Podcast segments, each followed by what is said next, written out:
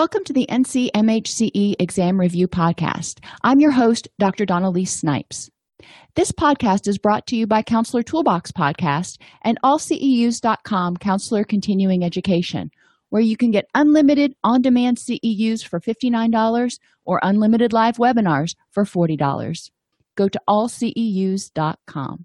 Hi, everybody, and welcome back to NCMHCE Review Part 2. Today we're going to be talking about screening in the first episode, we talked about mental status exam, which is something again that you should do during the assessment as well as doing a an abbreviated version at every single client contact. And that should be documented. That way you can identify if heaven forbid you should ever show up in court um, that you were paying attention to the client's mental status and their capacity to make informed decisions and use good judgment based on accurate insight.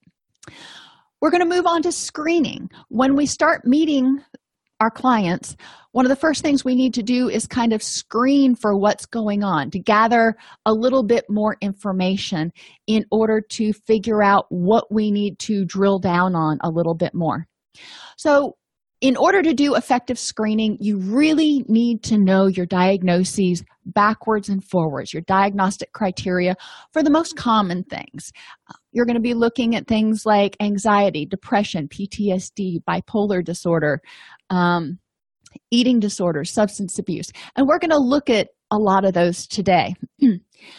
when you're asking these screening questions, you're going to ask the big questions that give you the aha moment that, oh, maybe this is something I need to pursue further.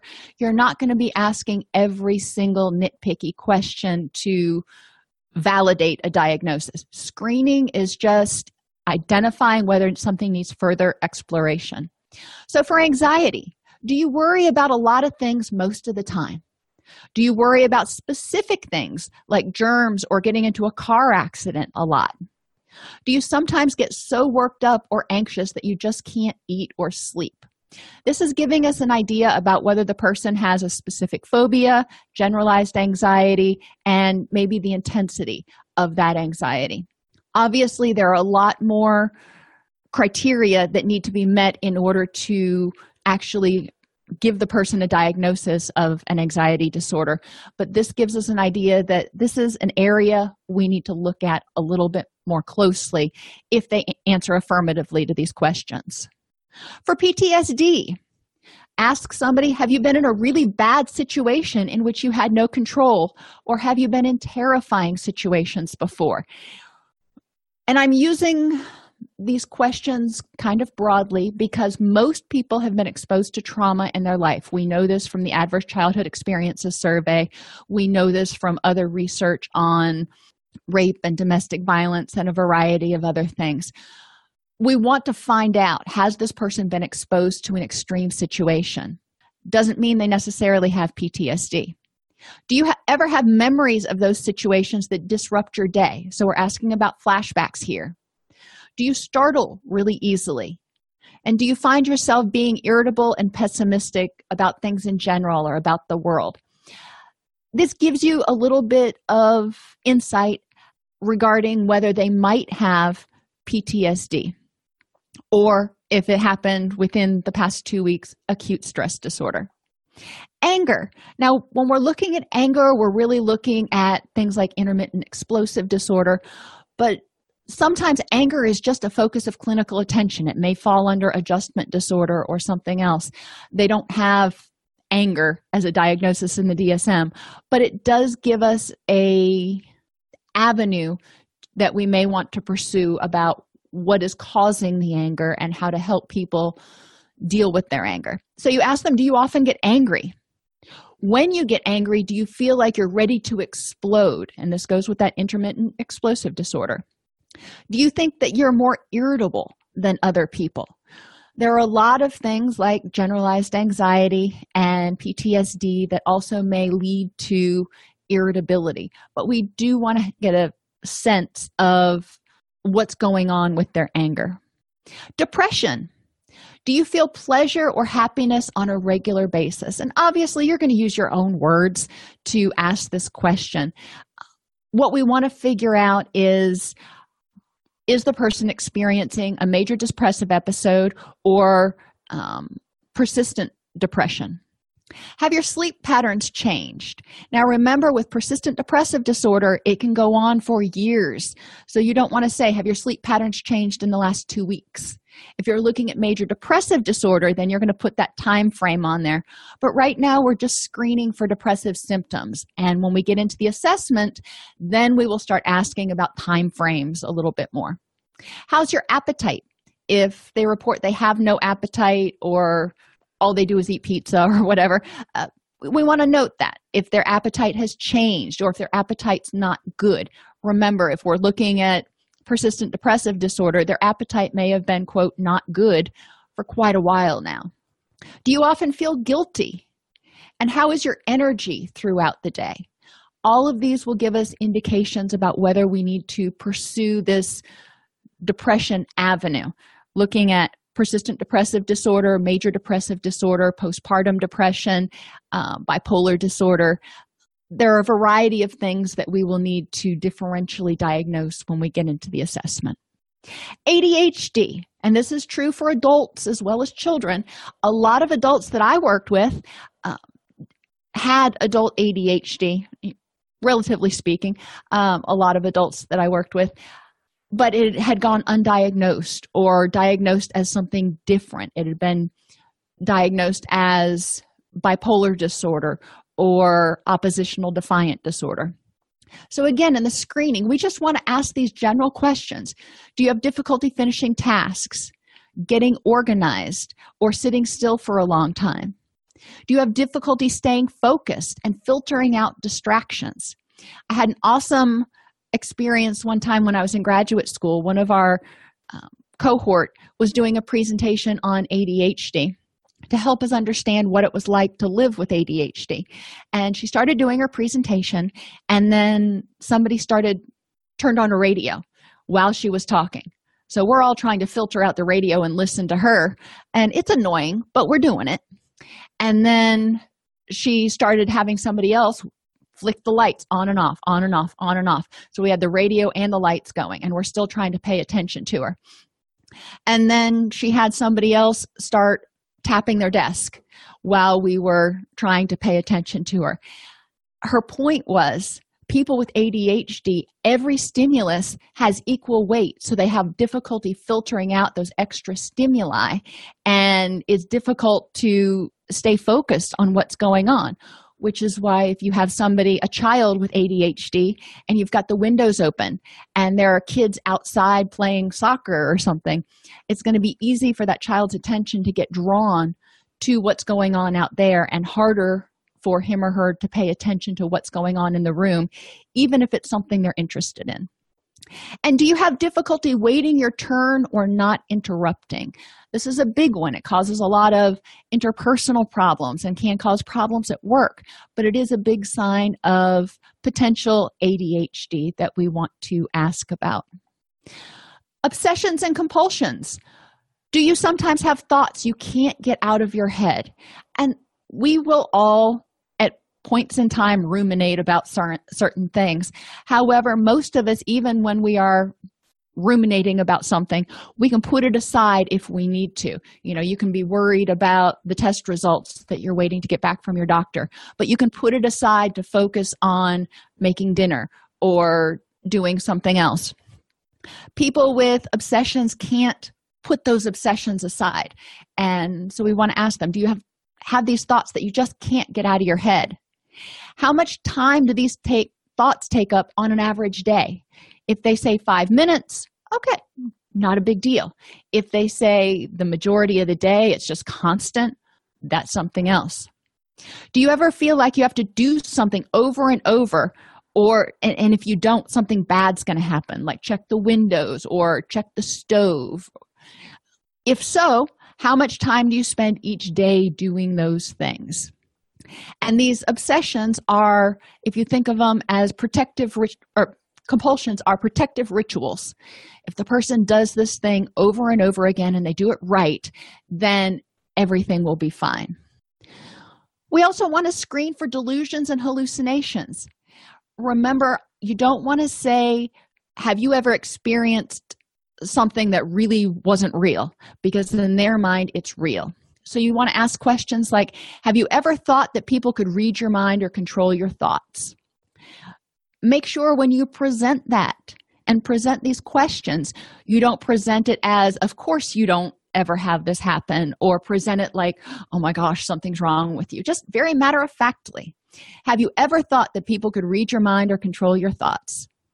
Have you ever felt like your mind was playing tricks on you? And there could be a lot of things going on here. Do you ever see or hear things that other people cannot see or hear? And do you ever have difficulty knowing if you're awake or dreaming? These are indications of difficulty differentiating reality from fantasy, differentiating, um, or maybe they're living and experiencing things that other people aren't experiencing. People with Parkinson's disease often have you know more than 50% of people with parkinson's disease will experience some hallucinations at some point in time during their disease. People in psychotic episodes may experience hallucinations. We do want to when we get down to the assessment drill down a little bit more to figure out what's causing these. Some people who used hallucinogenics will many many years later have hallucinations that could be another cause for it. We're not getting into those things right now. We're just identifying do you occasionally have delusions or hallucinations? If so, let me note it, and we will look at that more in depth when we get to the assessment. Eating disorders. Now, this is a really tricky area to get in. Um, eating disorders in themselves generally have to deal more with control issues and a fear of fat more than other things. So, we want to ask people, how would you describe your eating habits? A lot of people with eating disorders are not going to want to tell you their weight. That's very triggering for, for them. If you ask them, you know, what is your weight? Or, you know, what is your body fat percentage or something? It can be very triggering. So, you want to be careful how you ask these questions. How would you describe your eating habits? That's pretty non judgmental. People with anorexia don't eat a lot. Um, if you know, and they may tell you exactly what they eat because it's very structured. People with bulimia may or may not talk about binging and their compensatory habits. But most people with eating disorders are not generally going to say that their eating is terribly abnormal unless they are wanting treatment for their eating disorder. You have to look at the reason the person was referred to treatment.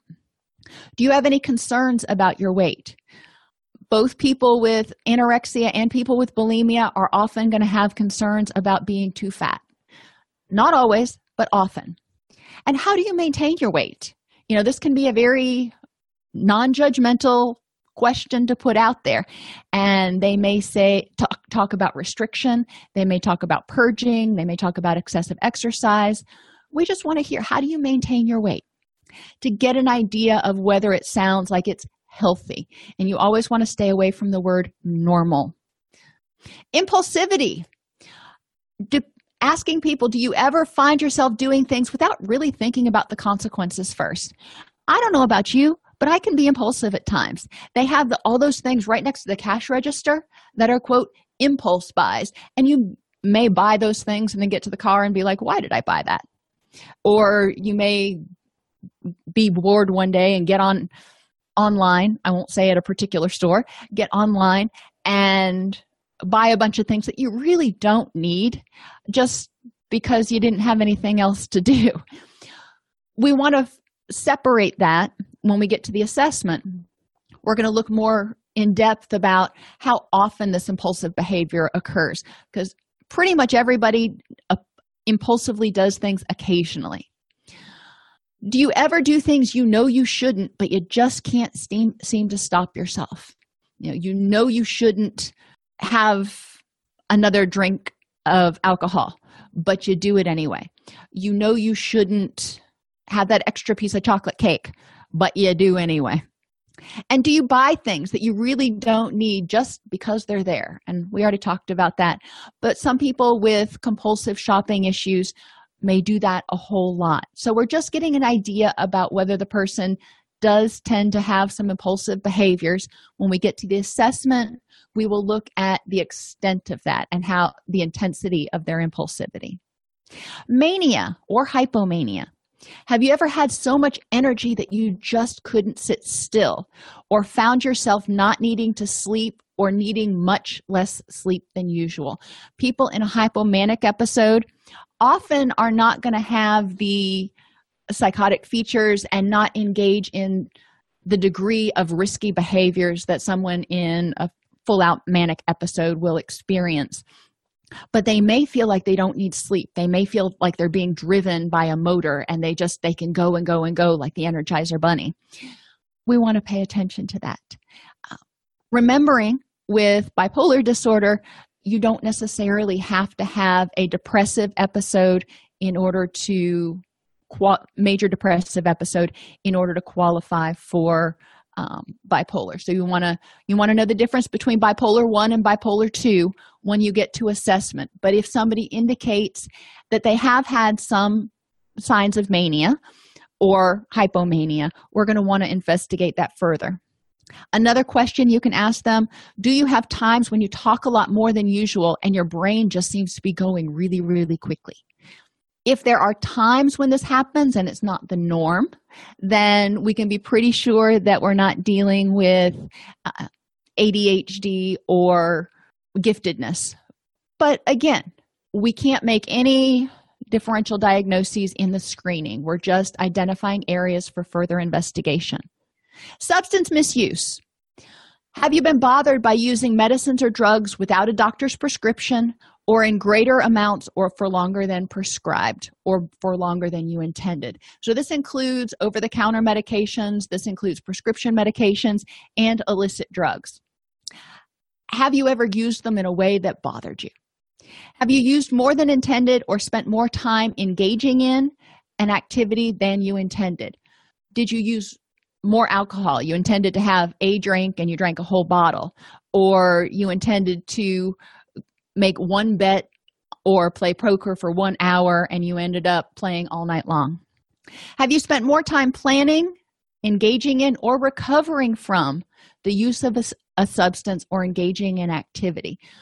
It's not just the time you're doing it, it's the time you're obsessing about it and planning it leading up to it, and the time that you're recovering from it afterwards. You're either working off the hangover or you're trying to figure out how to recoup the money that you lost in gambling, for example. Have you ever given up or had difficulty in significant areas of your life as a result of the use of a substance or engaging in an activity? Have you, for example, skipped your kids' ball games because you decided to stay home and play online poker?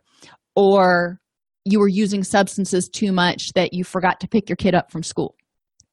Another screening tool that we often use in substance abuse is called the cage, and it's very simple. Have you ever tried to cut down or stop using but been unable to?